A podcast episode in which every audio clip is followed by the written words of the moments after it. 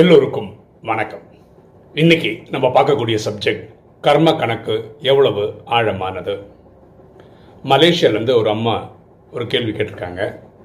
அவங்க அவங்க பசங்களுக்கெல்லாம் கல்யாணம் பண்ணி கொடுத்துட்டாங்க.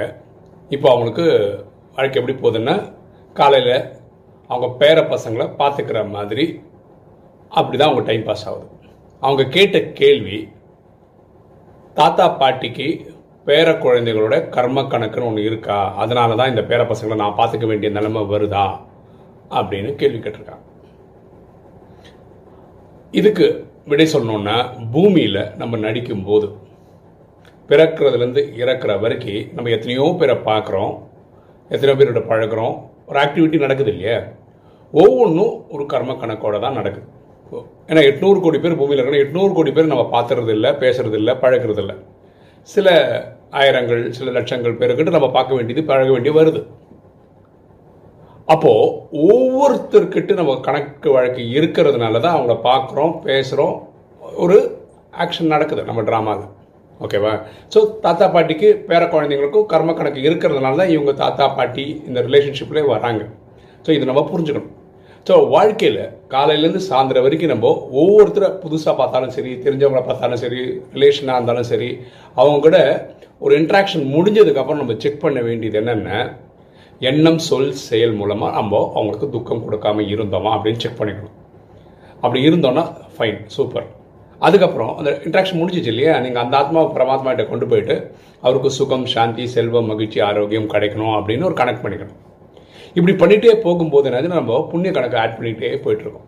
அதாவது எல்லா இடத்துலையும் நம்ம செக் பண்ணுறோம் இல்லையா, எண்ணம் சொல் செயல் விளைவன் துக்கம் கொடுக்கலையா அப்படின்னு செக் பண்ணிட்டே வரதுனால என்ன ஆகிடுதுன்னா துக்கம் கொடுக்கல.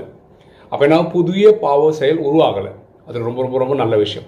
அதேமாதிரி அந்த ஆத்மாவுக்கு நம்ம சுகம், சாந்தி, செல்வம், மகிழ்ச்சி, ஆரோக்கியம் கொடுக்கறதுனால நம்ம புண்ணிய கணக்கு கூட்டிகிட்டே இருக்கும். சரியா? ஸோ கேள்வி அவங்க கேட்டது கர்ம கணக்கு இருக்கானா, இருக்குது. அதனால தான் அவங்க பேர குழந்தைங்களாக பிறந்திருக்கிறார்கள். அவங்க இனி ஒரு கேள்வி கேட்டாங்க. அவங்க வந்து ராஜயோகம் ப்ராக்டிஸ் பண்ணுறாங்க, சில வருஷங்களாக பண்ணுறாங்க. அதனால் அவங்க சாத்வீக உணவு அவங்களே சமைச்சு சாப்பிட்டுக்கிறாங்க. இப்போது இவங்க பசங்க வேலைக்கு போயிட்டதுனால பேர பசங்க இங்கே வீட்டிலே இருக்கிறதுனால பேர பசங்க பாட்டி எனக்கு வந்து பசிக்குது, எனக்கு எதாவது செய்து கொடுன்னு கேட்குறாங்க. ஸோ இவங்க வந்து எதாவது வெஜிடேரியன் ஃபுட் எதாவது பண்ணால் அந்த பசங்களுக்கு பிடிக்கிறதே கிடையாது. அவங்களுக்கு எல்லாமே நான்வெஜ் தான் தேவை. அதனால் முட்டை ஆம்லேட்லாம் போட்டு தர வேண்டிய நிலைமை வருது. இது எனக்கு பாவ செயலா அப்படின்னு கேட்குறாங்க. பரமாத்மா வானிலை என்ன சொல்கிறாருன்னா, ஃபார் எக்ஸாம்பிள் வந்து ஒரு கோழி பண்ணையிலேருந்து கோழி உற்பத்தி பண்ணுறாங்கன்னு வச்சுக்கோங்க, கோழி வளர்க்குறாங்கன்னு வச்சுக்கோங்களேன். அது யாரோ ஒருத்தர் வாங்குவார். அப்படியே போய் போய் போய் உங்கள் ஏரியாவில் ஒரு கடைக்கு தான் வரும். உங்கள் வீட்டிலேருந்து யாராவது போய் அந்த கோழியை போய் வாங்கிட்டு வராங்கன்னா அங்கே கட் பண்ணி கொடுப்பாங்க. வீட்டுக்கு வந்தோன்னா வீட்டில் இருக்கவங்க அந்த மாதிரி சமைக்கிறாங்க, வீட்டில் இருக்க நாலு பேர் சாப்பிட்றாங்கன்னு வச்சுக்கோங்களேன். பாவக்கணக்கு எங்கேருந்து ஸ்டார்ட் ஆகும்னா அந்த கோழி வளர்க்குறவங்கள்ட்டேருந்து அப்படியே வரும். அப்போ பிரித்து பார்க்கும்போது எல்லாருக்கும் ஏதாவது ஒரு சதவீத பாவம் இருக்குது. அதே மாதிரி நீங்கள் குழந்தைக்கு உணவு தயாரித்து கொடுத்தீங்கன்னா உங்களுக்கு பாவம் இருக்குது, அதில் டவுட்டு கிடையாது. ஆனால் இது ஒரு தலை பயங்கரமான பாவம் அப்படின்லாம் ஒன்றும் கிடையாது. அதுக்காக இது பண்ணிக்கலாமான்னா நீங்கள் பரமாத்மாவை கனெக்ட் பண்ணி நீங்கள் என்ன பண்ணணும்னா, நீங்கள் வந்து இந்த குழந்தைகள் வந்து இது கேட்காமல் இருக்கிறதுக்கு இவங்க வெஜிடேரியன் ஃபுட்டுக்கு வந்தால் நல்லா இருக்கும் அப்படி நீங்கள் கனெக்ட் பண்ணணும். நம்ம இந்த விஷயத்தில் பல விஷயத்தில் யுக்தியாக இருக்கணும். நம்ம வந்து சாத்விக உணவு சாப்பிட்றோம், அவங்க சொன்னபடி பார்த்தா ரொம்ப சந்தோஷம். அவங்க இந்த குழந்தையோட அப்பா அம்மா இருக்காங்களே, ஏதாவது இவங்க பசங்க கிட்ட என்ன சொல்லணும்னா, இந்த நான்வெஜ் ரிலேட்டடான ஃபுட்டெல்லாம் நீயே சமைச்சு வச்சுட்டு போயிட்டேன்னா நான் குழந்தைங்க எடுத்து கொடுக்கறத நான் பண்ணுறேன், என்னால் செய்ய வைக்காதீங்க அப்படின்னு ரிக்வஸ்ட் பண்ணால் நல்லது.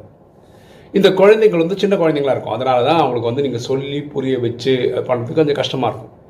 ஓகேவா? ஸோ இதனால் வரக்கூடிய பாவம் இருக்கு இல்லையா, அது வந்து ரொம்ப மினிமல் தான். அது நீங்கள் பரமாத்மா கனெக்ட் பண்ணி யோகா பண்ணும்போது அது சரியாயிடும். இப்போ நான் என்னோட எக்ஸாம்பிள் சொல்கிறேன். நான் ராஜயோகம் பன்னெண்டு வருஷமாக ப்ராக்டிஸ் பண்ணுறேன். பன்னெண்டு வருஷமாக நான் சாப்பிடாமல் இருக்கேன். என் குழந்தைங்க சாப்பிட்றாங்க. ஓகேவா? அப்போது நான் அந்த குழந்தைக்கு லௌகீக அப்பான்றதுனால அந்த குழந்தைங்க கேட்கும்போது வாங்கி தர வேண்டிய கடமை எனக்கு இருக்குது. அப்போ நான் என்ன பண்ணேன்னா, என் குழந்தைங்க விரும்பி சாப்பிட்றது மீன் தான். நான் வந்து பரமாத்மா கனெக்ட் பண்ணேன். இந்த குழந்தைங்க வந்து வெஜிடேரியன் ஆனால் நல்லா இருக்குமே, இப்போ இப்போ நான்வெஜ் விரும்பி சாப்பிட்றாங்களே, நான் என்ன பண்ணுறது, அவங்க கேட்கும்போது நான் வாங்கி தர வேண்டியிருக்கேன், வாங்கி தரேன். இப்போ என்ன ஆயிடுச்சு தெரியுமா, ஒரு நாலஞ்சு வாட்டி வாங்கி கொடுக்கும்போது என் ஒய்ஃபுக்கு வந்து நான் வாங்கி கொடுத்த மீனோட தரம் பிடிக்கல. உங்களை ஏமாற்றி உங்கள் தலையில் கட்டிடுறாங்க, அழுகி போன மீனெல்லாம் உங்கள் தலையில் கட்டிடுறாங்க, உங்களுக்கு வாங்கவே தெரில அப்படின்லாம் சொன்னாங்க. இப்போ எந்த ஸ்டேஜுக்கு வந்துச்சுன்னா, என் ஒய்ஃப் வந்து நீ இனிமேல் வாங்கவே வாங்காத, உனக்கு வாங்கவே தெரில அப்படின்னு சொல்லி நிறுத்திட்டாங்க. அப்போ என்னாச்சு, மீன் வாங்க வேண்டிய கடமையிலேருந்து நான் தப்பிச்சிட்டேன். இப்போ அவங்க சம்பாதிக்கிற காசில் அவங்களுக்கு எப்போ முடியுதோ அப்போ வாங்கிக்கிறாங்க, குழந்தைங்க சமைச்சு கொடுக்குறாங்க, குழந்தைங்க சாப்பிடுக்குறாங்க. இதோட கணக்கு முடிஞ்சிச்சு. ஸோ நம்மளை அந்த பிக்சர்லேருந்து வெளியேற்றிட்டாங்க. ஸோ இது எப்படி முடிஞ்சது, நம்ம பரமாத்மா கணக்கு. நம்ம வேணும்னே வந்து மீன் வந்து தரக்குறைவான மீன் நம்ம வாங்கி கொடுத்ததே கிடையாது, நம்ம அப்படி பண்ணதே கிடையாது. ஏன்னா சொந்த குழந்தைங்க, ஸோ அந்த குழந்தைங்களுக்கு வந்து ஹெல்த் எப்படியான அப்படி நம்ம பண்ணதே கிடையாது. நம்ம வாங்கின மீன் அப்படி இருந்திருக்குன்னு ஒய்ஃபோட அபிப்பிராயம், அதனால் அவங்க அப்படி சொல்லிட்டாங்க. ஓகேவா? ஸோ நம்ம இப்போ அதுலேருந்து தப்பிச்சிட்டோம். கரெக்டாக? ஸோ முடியாதுன்னு இல்லை, நம்ம பரமாத்மா சொல்லிக்கிட்டே இருக்கணும். நான் பன்னெண்டு வருஷமாக சொல்லி இப்போ தான் ரீசெண்டாக ஒரு த்ரீ ஃபோர் மந்த்ஸாக நான் வாங்கி தராமல் இருக்கேன். இப்போ பன்னெண்டு வருஷத்தில் பன்னெண்டு வருஷமாக நான் வாங்கி கொடுத்துட்டு தான் இருந்திருக்கேன். இதுதான் உண்மையும். சரியா? ஸோ காலப்போக்கில் என்ன ஆகிடும்னா இது ஸ்லோவாக நின்றுடும். இப்போ ஒய்ஃபு கொஞ்சம் அவங்களும் நிறுத்திக்கிட்டே வராங்க. ஸோ கொஞ்சம் நாள் வேணால் குழந்தைங்களும் இது புரிஞ்சுட்டாங்கன்னா அவங்களும் விட்டுருவாங்க. டோட்டலாக எங்கள் வீட்டில் வந்து நான்வெஜ்ன்ற சமையல்ன்றதே இருக்காது. இப்போ எனக்கு வந்து தனியாக தோசை கலர்லாம் தனித்தனியாக இருக்குது.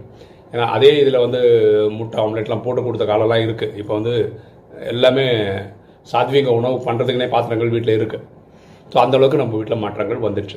சரியா? ஸோ இது பாவம் வருமானா வரும், ஆனால் அவ்வளோ பெரிய பாவமான இல்லை. பரமாத்மா நினைவு பண்ணி போகிறதுல அது போயிட்டே இருக்கும். ஓகேவா? ஸோ இதெல்லாம் போட்டு மண்டை போட்டு உடைக்க வேணாம். நம்ம நினைவு பண்ணி நினைவு பண்ணி நினைவு பண்ணி அடுத்த லெவல் போகிறதுக்கு யோசிக்கணும், யுக்தியாக நடந்துக்கணும். அந்த குழந்தையோட அம்மா கிட்ட போகும்போது இதெல்லாம் செய்து வச்சுட்டு போமா, இது கொஞ்சம் மனசு கஷ்டமாக இருக்குது அப்படின்னு அவங்களுக்கு புரிகிற மாதிரி எடுத்து சொன்னால் நல்லது. ஓகே, ஒரு விஷயம் நான் சொல்லணும். அதாவது சில தினங்களுக்கு முன்னாடி ஒரு வீடியோ போட்டிருந்தோம், உங்கள் அபிப்பிராயம் என்ன அப்படின்னு ஒன்று வீடியோ போட்டிருந்தோம். அதில் வந்து நமக்கு ஹார்ட் அட்டாக் வந்த போது அந்த பில்லு வந்து செட்டில் ஆனதை பற்றி நீங்கள் என்ன கர்ம கணக்கை பற்றி என்ன நினைக்கிறீங்கன்னு ஒரு கேள்வி கேட்டிருந்தோம். அதுக்கு நிறைய அபிப்பிராயங்கள் கமெண்ட் செக்ஷன்லாம் வந்தது.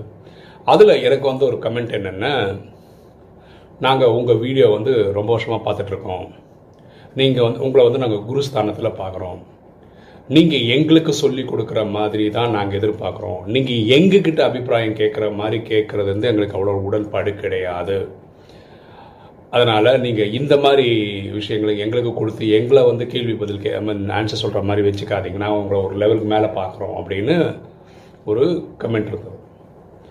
அதுக்கு நான் என்னோடய கருத்து சொல்ல விருப்பப்படுறேன். தயவு செய்து என் வீடியோ பார்க்குறவங்க, ராஜயோக பிரேமானந்த நாராயணன் சேனல் பார்க்குறவங்களுக்கு ஒரு வேண்டுகோள், என்றைக்குமே நீங்கள் எப்படி பார்க்கணுன்னா ராஜயோகம் ப்ராக்டிஸ் பண்ணுற, இப்போ நான் பன்னெண்டு வருஷமாக இருக்கேன் ராஜயோகத்தில், பன்னெண்டு வருஷமான ஒரு ஸ்டூடெண்ட்டு அவர் ராஜயோகத்தை எவ்வளோ உள்வாங்கியிருக்கிறாரோ, எந்த அளவுக்கு அதை புரிஞ்சிருக்கிறாரோ, எத்தனை சீனியர் பிரதர் எத்தனை சீனியர் சிஸ்டர்ஸ்கிட்ட இருந்து விஷயங்களை வாங்கியிருக்கிறாரோ, அதை யூடியூப்பில் ஒரு வீடியோவாக போடுறாரு. நீங்கள் இப்படி தான் நீங்கள் பார்க்கணும். இது ஏன் நான் திரும்ப திரும்ப சொல்கிறேன்னா, ஏதாவது ஒரு வீடியோவில் உங்களுக்கு வந்து நான் சொல்கிற ஒரு கருத்து வந்து ஒரு மாற்று கருத்தாக வர வச்சுக்கோங்க, மனசு கஷ்டமாயிடும், என்னடா இவர் இப்படி சொல்கிறாரு அப்படின்னு. நீங்கள் யாரை ஃபாலோ பண்ணணும் இந்த ராஜயோகத்தில்னா, பரமாத்மாவை ஃபாலோ பண்ணணும். அவ்வளோதான், அவ்வளோதான் அல்டிமேட்டு. அதுக்கப்புறம் நீங்கள் பண்ணான்னா பிரம்மா மம்மா. ஏன் இவங்க ரெண்டு பேரும் சொல்கிறேன்னா, இவங்க ரெண்டு பேரும் பாஸ் ஆகிட்டாங்க, கர்மாதீத் ஆகிட்டாங்க. அதுக்கப்புறமும் நீங்கள் ஃபாலோ பண்ணால் தாதி ஜானகி, தாதி குல்சார் இவங்கெல்லாம் கூட கர்மாதீத் ஆகிட்டாங்க. ஸோ கர்மாதீத் ஆகிட்டாங்கன்னா, கர்மங்களை வென்ற நிலை அடைஞ்சு போயிட்டாங்கன்னா அவங்களுடைய கிளாஸஸ் வந்து நீங்கள் ரொம்ப பர்ஃபெக்டாக ஃபாலோ பண்ணலாம். நீங்கள் கூட யூடியூப் வீடியோ வந்து ஒரு இன்ஃபர்மேஷனாக மட்டும் பாருங்கள் பட்டும். ஏன்னா எனக்கு தினசரி ஃபோன் கால் வரும்போது எங்கள் ஊர் சிஸ்டர் இப்படி இருக்காங்க, எங்கள் ஊர் பிரதர் இப்படி இருக்காங்கன்னா எனக்கு கமெண்ட் வருது. நான் அதெல்லாம் பெருசாகவே எடுத்துக்கிறது இல்லை. ஏன் தெரியுமா, இங்கே முன்னேற வேண்டிய ஒரே ஆள் நான் தான்.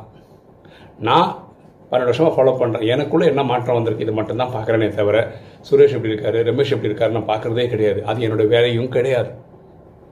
நீங்களும் அப்படி தான் இருக்கணும். ரிக்வேதம் சொல்லுது, let noble thoughts come from every side. எல்லா சைட்லேருந்து நல்ல நல்ல விஷயங்கள் வரட்டும். அப்படி ஒருத்தர் நல்ல விஷயம் சொல்லிகிட்டு இருக்காரு யூடியூப்பில், அதில் இருக்க நல்ல விஷயங்கள் நீங்கள் எடுத்துக்காங்க. ஆனால் அவரையே நீங்கள் புத்தர் மாதிரி வச்சுக்காதீங்க, குருஸ்தானத்தில் வைக்காதீங்க. ஏன்னா என்றைக்காவது ஒரு நாள் அவரை பற்றி நீங்கள் ஏதாவது நீங்கள் கேட்குற விஷயம் தப்பாக வந்துச்சுன்னு வச்சுக்கோங்க, உங்கள் மனசு ஒடிஞ்சு போய்டும். அதுக்காக நான் கெட்டவன்லாம் கிடையாது, நான் தினசரி நல்லவனாகிட்டு தான் போயிட்டுருக்கேன். நீங்கள் எப்பவுமே கர்மாதீத் ஆனவங்களை ஃபாலோ பண்ண வச்சுக்காங்க, அது வரைக்கும் நல்ல விஷயத்தை மட்டும் எடுத்துக்காங்க, அவ்வளோதான்.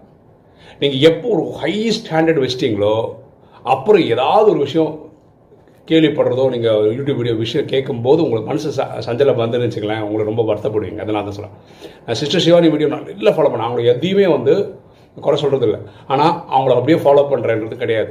இந்த மாதிரி எந்த ஒரு சரண்டர் சிஸ்டம் சரி, எந்த ஒரு சரண்டர் பிரதரும் சரி, அவங்க போடுற எல்லா வீடியோவுக்கு நல்ல நல்ல விஷயங்களும் எடுத்துப்பேன் தவிர அவங்கள நான் ஃபாலோவே பண்ண மாட்டேன். அதனால் எனக்கு ஏமாற்றம் கிடையாது. நீங்களும் ஏமாறக்கூடாதுன்னா இப்படி இருக்கிறது உங்களுக்கு நல்லது. புரியுதுங்களா? இன்றைக்கும் நீங்கள் வந்து அடுத்தவங்களை ஃபாலோ பண்ண மண்மத்து பரமத்துன்னு போனீங்கன்னா நஷ்டம்தான். ஸ்ரீமத்து மட்டும்தான் நீங்கள் கடைபிடிக்கணும். நம்ம வானிலையில் படிக்கிறோம், அதை கேள்விப்படுறோம், அதை வீடியோவாக போடுறோம். நீங்கள் இந்த அளவுக்கு மட்டும் நீங்கள் எடுத்துக்கிட்டால் நல்லது. இதை கிளாரிஃபை பண்ண வேண்டியது எனக்கு கடமைன்றதுனால தான் நான் இப்போது அதை சொல்கிறேன். ஓகே, இன்றைக்கி வீடியோ உங்களுக்கு பிடிச்சிருக்குன்னு நினைக்கிறேன். பிடிச்சா லைக் பண்ணுங்கள், சப்ஸ்கிரைப் பண்ணுங்கள், ஃப்ரெண்ட்ஸ் சொல்லுங்கள், ஷேர் பண்ணுங்கள், கமெண்ட்ஸ் போடுங்கள். தேங்க்யூ.